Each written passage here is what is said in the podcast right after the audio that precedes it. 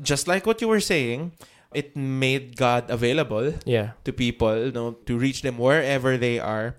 Sa akin, it also made people more hindi hindi naman sa more open eh pero kasi dati kasi physically may constraint na ah pag pumunta ako sa gantong church eto lang yung mapapakinggan ko Mm.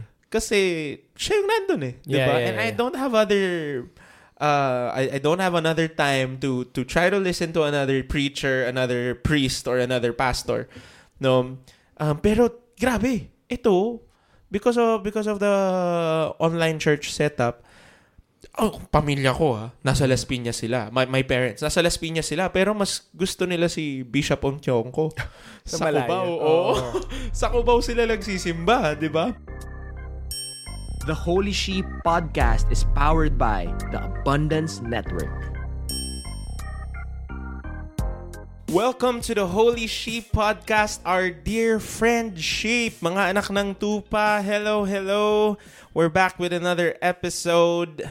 My name is Nico Capuchon, your host for today. And with me right now is J. Paul Hernandez. Ba. So, today we'll be talking about ano ba? Online o face-to-face? Oh. Online church or face-to-face church? No, pag pagpasok ng pandemic, ako para sa akin, it it was one of my solaces na okay, online church. It's it's more convenient. Tapos, it's also what do you call this? Yung hindi, ako- hindi ko kailangan masyadong makipag-usap sa mga tao.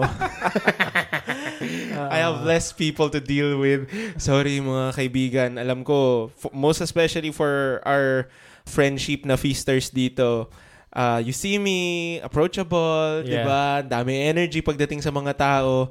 Pero, it just, it's, it's, it's a constant, or it's a conscious effort for me to, to be able to do that. Nauubos yon At pag naubos yon biglang ayoko na lang ng tao bigla. So, being able to, being able to um, attend church online was that that was one of my solaces, 'di ba? Marami akong naririnig na sila they started to realize na ay Shucks, grabe, sobrang comfortable. Na, nagsisimba ako, nakaupo ako sa lazy boy ko sa, sa sofa instead na sa pew. Oh, and so many, so many different, so many different stories. Ikaw, bro, ano ang online church story mo? Actually, okay naman ako talaga sa online church. G na G ako dyan and really good. A lot of blessings. Talagang it really connected us. Pero to be honest, every online church, talagang hinahawakan ko phone ko. Like, somewhere in mass Ay, or, o nga eh. Talagang aminin ko na guys. Mag- mag-confess ka? Hindi talaga, ADHD, ADD talaga, talagang minsan after 10 minutes, nagbubukas na ako ng phone para si mm, nagpunga pala, sorry, sorry. Talagang, game na game ako for online church, but I think it's, for me, medyo hirap ako sa focus ng andaming parang potential stimulants. And Oh, yeah. yung ganan, eh, hindi ko alam eh. Siguro, millennial dal ako dahil lumaki akong ano na kaya ko nang walang, pag nasa church or sa feast, or nasa face-to-face gathering, kaya ko nang walang phone. Pero pag nasa bahay talagang, ah, yun, yun yung pinaka like Waterloo ko. I think it's not just a millennial thing because I've seen I've seen older people, you know, na nag pag pag, pag online church, nakakapag-utos sila ng, 'di ba, habang nag habang na sa simbahan, paki bukas ngayon ganito, yung sinaing paki ano. Yes, yes, Diba? yes. um, uh, tag dito, it has been it has been a very good adaptation, most es- especially in the pandemic and marami siyang benefits. Yeah. Pero at the same time, marami rin siyang naging disadvantages. You know, and maybe that's something that that we could talk about, sure, sure. right? So, benefits, bro. Anong what has online church done for for the church in general? I think it really connected us and gave us a sense of this is church is really important. It's just something oh. na oh, you have an obligation. If you don't go, God will kill you. But, you know, church... Kasi minsan may ganung ano, you know, Allah, pupunta ang impyerno.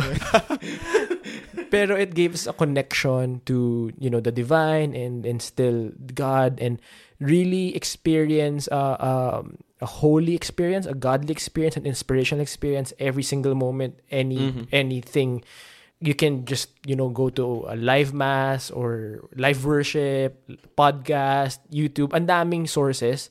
So I, think we are connected more than ever to any anything that is holy and divine and, and, and good and positive. So I think that's one of the benefits. And even if you're in, on vacation or outside, you're not really disconnected. You're we are we were socially distant, but we were spiritually connected. Yeah, ganda nun. It, yun yung isa sa mga pinakamagandang nangyari. Ako, isa sa mga na-observe ko, just like what you were saying, it made God available Yeah. to people, no, to to to reach them wherever they are. Sa akin, it also made people more hindi hindi naman sa more open eh pero kasi dati kasi physically may constraint na ah pag pumunta ako sa gantong church eto lang yung mapapakinggan ko Mm. kasi siya yung nandun eh. Yeah, ba? yeah, And I yeah. don't have other uh, I, I don't have another time to to try to listen to another preacher, another priest, or another pastor. No. Um, pero grabe, ito because of because of the online church setup, oh, pamilya ko ha, nasa Las Piñas sila. My, my parents, nasa Las Piñas sila, pero mas gusto nila si Bishop Ontiongko. Sa sa. Cubao, Oo. oo. sa Cubao sila nagsisimba, di ba? I've known a lot of people who live in, let's say, Muntinlupa, but they would listen to Father Dave. Mm. Yon, 'di ba? Some people na yung favorite priest nila na pinapakinggan nila like Father Mike Smiths or like you, Bishop Robert Barron, suddenly they could hear mass Yes. by Bishop Robert Barron, by Father Mike Smiths na nasa nasa ibang bansa. Pope Francis ako eh. Pope Francis, okay. So, nag, nag-i-Italian ka din. Oo. Wow, okay. Sige. Hmm, okay. Sige. yun. Yun. So, uh, tawag dito, it, it made it more, didn't just make God more accessible, pero mas lalo sa tingin ko sa mga millennials. Ano, dahil, ano tayo eh, content consumers tayo eh. Yes. So, and then, and then Gen Z, parang millennial and Gen Z, sobrang Yeah. naging good for us in terms of consuming good content. Yeah. Yun. So, mas naging accessible yung content for us. Pero yun, yun, yun nga lang. I, I felt like, I felt like, although spiritual consumerism is good, you know, there's a downside to that too. That's true. Right? That we could talk about. Ano pa? Ano pa mga nakita nating benefits? Ako ah, online giving. Oh, yes, yes, yes. It became easier. Mm. Dati, kailangan mo pang pumunta ng bangko, mag-withdraw ka ng tithe mo or ng kung anong love offering mo. Ngayon, pare, Gcash. Yes, yes. 'Di ba? Scan QR code. Andali mag andali tumulong, andali Yes. mag mag-transfer ng funds. Lalo na, kunyari, may lockdown and may people na in emergency because of the Oo. typhoon, pwede mong tulungan immediately. So, may dami ring tools like Grab, Lalamove, yung whatever that online uh, services, all that from finance, transpo, ganyan. Naka, gra- um, kunyari may COVID, di ba? Dati nangyari, uy, may COVID, sige, papadala ko sa yung food. So, ang dali nung lahat ng yun. Uh, those are big, big blessings. Yeah. So it's not just going to church, yung being church became easier as well. Yeah. No, um, ako isa kong na na isip was small groups. No, dati yan yung BEC mo, yung Bible study mo, yung yung fellowship mo ng ministry na to or just really connecting to to your church or Christian friends. Minsan ang hirap matuloy. Mm. Ang hirap matuloy kasi po-commute ka or babiyahe ka ng ganito, traffic after work Yes. life gets in the way of of your Christian fellowship, no? Pero nung nag-pandemic, Zoom, Yes. 'di ba? Tapos ang dali, ang dali mag-connect ng lahat. I can remember I had an LG, I had a small group na meron pa kaming kasama dun sa small group sharing na nasa abroad. Yes, yes, yes. Right? And it just became, Christian fellowship just became more accessible and Yeah. easier to, ang dali mag-Bible study, pre, kasi kahit nasa commute sila, Mm. 'di ba? Sorry guys, nasa commute pa ako, naka-data lang ako. ah. But they would they would be there. Right? They would be there while commuting or it became more on the go. Mm. Yeah. Right? Kasi 'di ba? Anong gagawin mo habang nagko-commute ka? Magpe-Facebook ka lang. Yes. Yeah, but they would instead of that, they would be on the call. in a Bible study, in a small group sharing, praying for each other, learning the word together as a community. So, it was it was a great benefit. No, mas lalo na sa mas lalo na sa pandemic na naghahanap ka ng pag-asa. Yes. As a preacher, bro, how did it impact positively? Ako for me, it was really good kasi people can now replay the feast eh, or any Oh. spiritual thing. Kunyari, hindi siya nakapunta, may work, may family, pinapakain. So they can, on demand yung receiving On demand. God, 'di ba And uh, that was really good, especially at the start na down na down lahat, hopeless, looking for meaning. And it was really easy in a sense, oh, I just had to buy a better mic and and really only yung pwede mong preaching na pwedeng gawin or communication or message. Kaya ako nag-podcast. Eh, I mean, kaya ako nag-start dito because na-invite ako to be a Catholic Representative. representative sa Narrow Door Ecumenical Podcast. So, uy, okay to. Parang kakwentuhan lang kayo, then you're already bringing people to a story. And a lot of people were not looking for teachings eh.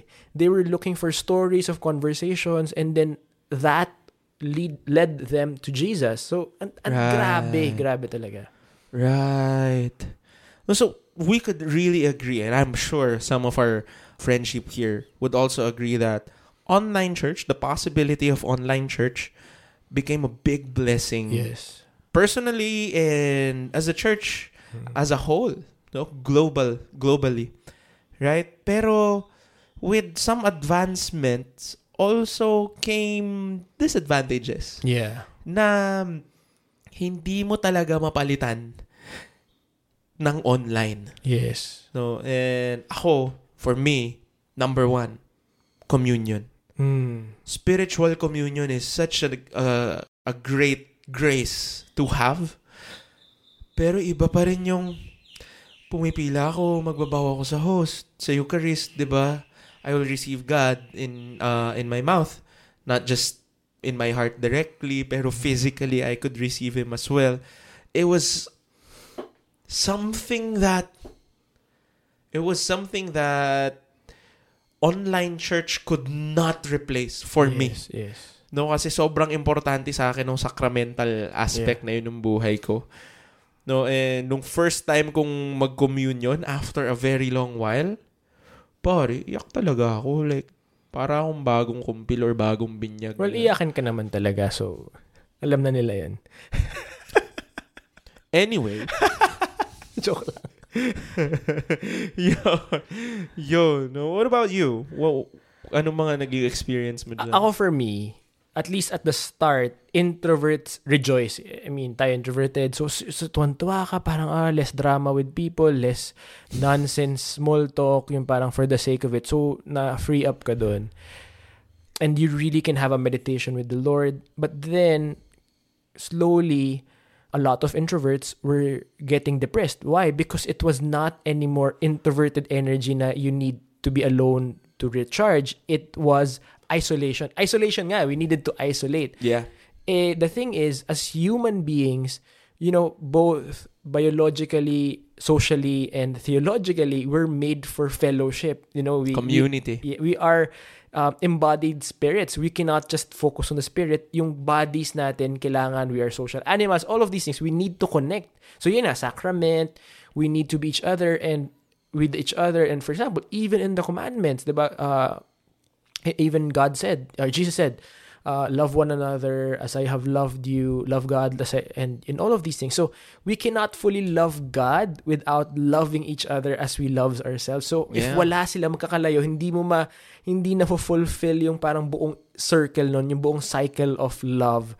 Yeah. And I think that's what online church cannot replace. It is Mm-hmm. like a, a vitamins, like parang vitamin C just to um, may kulang na vitamins. Pero it's not the full meal Yeah. that you receive. Yeah, parang nawala yung malaking factor is nawala yung yung physical community. Yes. Yung 'di ba? Yeah. Even even sa schools eh. Yan yung yung yan yung kinukwento sa akin ng mga young people eh na what made school bearable Hmm. was meron akong katropa Yes. tapos tatambay kami pagkatapos or maglalaro kami together pagkatapos. Nawala yun eh. Nawala yung karamay ko Yes. sa sa hirap ng school and um, with church life nawala yung karamay ko sa hirap ng buhay. Yeah. Even so, for example, sa school, sa Asia, tayo yung may highest stunted growth because tayo may pinakamatagal na lockdown eh. So, walang socialization and learning together ng peers. So, nahir ma- ah, sabi ng data, mahihirapan talaga yung Filipinos, at least the generation, the younger generation, the youth now and the kids now, because, for example, na-ER ako. na-ER ako last year because na, basically nakuchilyo ko yung sarili ko. Tapos nakita ko yung buto ng daliri. Hassle. Tapos parang nausap ko yung isang resident doctor and sabi niya, Sir, pagod na pagod na nga ako kasi wala siyang intern na bago. Ko, bakit? Kasi paano po kayo sila mag intern Bawal sila payagan ng school Yeah. here. and they an internship cannot be done online. You need to learn medical internship like Face to face. face to face kailangan mo matouch yung may sense Yeah. of may tactile and kinesthetic feel and and and the whole senses should be active hindi lang pwedeng nasa screen so so that's how affected yung education and growth career and Yeah. imagine paano pa yung spirituality na yeah, pwede pero not yet fully enough Yeah. There's also this, alam mo yung, ano ba tawag dyan? We could say a herd mentality or we're very much influenced by the people around us. Mm. And it's a lot of behavioral scientists, a lot of people would would look at these things in a negative perspective na herd mentality tayo, ganyan. 'Di ba? Pero it could also be applied to to positive things like like virtue and hope and yes ang hirap ang hirap i- yakapin yung Christian hope that God will do something greater tomorrow no because of what he has done in your past no um and so you could celebrate right now no ang hirap yakapin nun ng parang you're just willing yourself into it na Yeah. wala kang wala kang external support na sama-sama tayong umaasa sa Diyos. At saka yung, for example, I'm sure na-experience mo maraming na- kayang kilala sa feast nyo na namatay. oh. And hin- hanggang condolence text ka or tawag at the most, taw- I mean, video call. yeah. Pero hindi ka makayakap sa kanila. Walang yakap. And you cannot Totoo. embrace those who are suffering the most. And that was so painful. Totoo. Totoo yan. Oh, and so, though, uh, though online church has brought so much benefits and so much advancement and comfort as well, convenience to, to the people, there are really other things that cannot be replaced Yeah. By online gatherings. No? So, which brings us back to our question. So, online ba o face-to-face? Sasagutin natin yan mamaya. No, but right now, let's pause for a while and let's listen to our friends from the Abundance Network. Hey guys, this is Philip Somera and I know you're having a great time listening to this podcast. At dahil dyan, I would like to invite you to hang out with me also at my podcast called Tambayan with Coach Lep. Ito ang iyong tambayan na siguradong meron kang matututunan. I share messages and kwentos that would help you to be driven and be victorious with your life. My objective is to inspire you, empower you, and help you see that greatness in you. So, tara na katambay, kita-kits tayo sa tambayan. All right, welcome back. So ito na nga tayo, no. Online ba o face-to-face na na na church? What Yeah. do we do?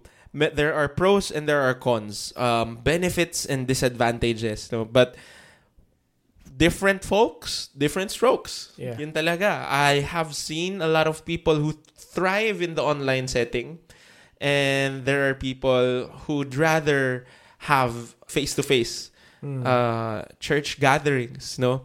So here we're not here to prescribe. We're not here to say eto ang tama. Masama yan, bumalik na kayo or okay lang kahit di na kayo bumalik ng ng ng face-to-face church because both are blessings, no? Yes. But we're here to share suggestions for you. Mhm. So, what are your suggestions? Ako for me, really, if you're able, like you're vaccinated, you have energy, you- you're protected, um, you're going to work, you're going to the gym, you're going to the grocery. So there's something spiritually positive by making an hour of your week holy, eh, giving it to God, really physically giving it because nga, we're, our body is sacred too. So physically giving to God that that one hour at church, that's really gonna be in a sense very magical. There's there's power in it.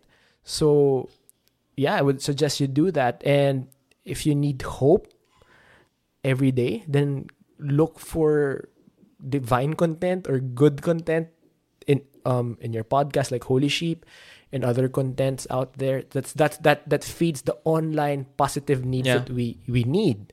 Yeah. Eh, pero pag hindi ka, kunyari, talagang hindi ka pwede, kunyari, allergic ka sa, uh, allergic ka sa vaccine, your body can take it, or there's something really wrong um, health-wise, then you figure it out how, how you'll do it. Right, right. Oo nga kasi um, some of our friends hindi rin talaga sila kumuha ng vaccine. And that's fine, no? Herd immunity na naman tayo ngayon. Sa akin, ang suggestion ko, sacraments, face-to-face. yeah. Sacraments, face-to-face. Now, let's say, um, let's say, yeah, for example, nahirapan kang, yun nga, hindi ka nakapag, di ka pa nakapagpabakuna, natatakot kang pumunta sa church, you could request for lay ministers to come to your Place. Mm. right? That's a service that the church does to to give you the communion. Kung nahihirapan ka Mm-mm. na pumunta sa church dahil nga parang ilang ka talaga sa ganyan right? You could do that. You could find ways. Confession pare hindi yan pwede online Yes. right you could you could confide pastorally pero the sacrament of of confession it needs touch it needs presence you know Yeah. habang nagkukumpisal ka and and really making an effort to go there really shows repentant hearts you know Hmm. na na I'm willing I I have this shame but I'm willing to present myself with the shame in repentance parang ganyan so kumpisal oo sige pero yan for example small group fellowship pwede online yan Yes. Oh, pwede online yan. Small group fellowship, online kayo, Bible study, pwede online yan. Huwag kayong mag-alala. Prayer meetings, ah, pwede online yan, pero iba pa rin yung you're together with people, worshiping together, you know, praying together. Right? Black Rosary, pwedeng online yan, Black Rosary na yan, 'di ba? Yeah. Yung yung hatid na lang ng yung hatid na lang ng image or or nung venerated image yung yung pwed, yung kailangan yung i-face to face. So, ako try to manage which which things you could do online and which things should be done face to face. Yeah. Tapos, lastly, in these kinds of situations, stay connected. Yes. You have to stay connected no matter what. Uh, before, we took it for granted, church is always available. Right? Yeah.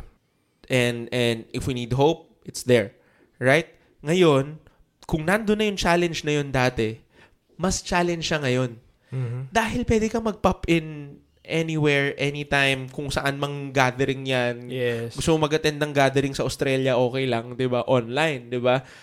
Mas dangerous ngayon to take it for granted, but at the same time, we're very connected, but there are some things that only a face-to-face community could minister to you. That's true.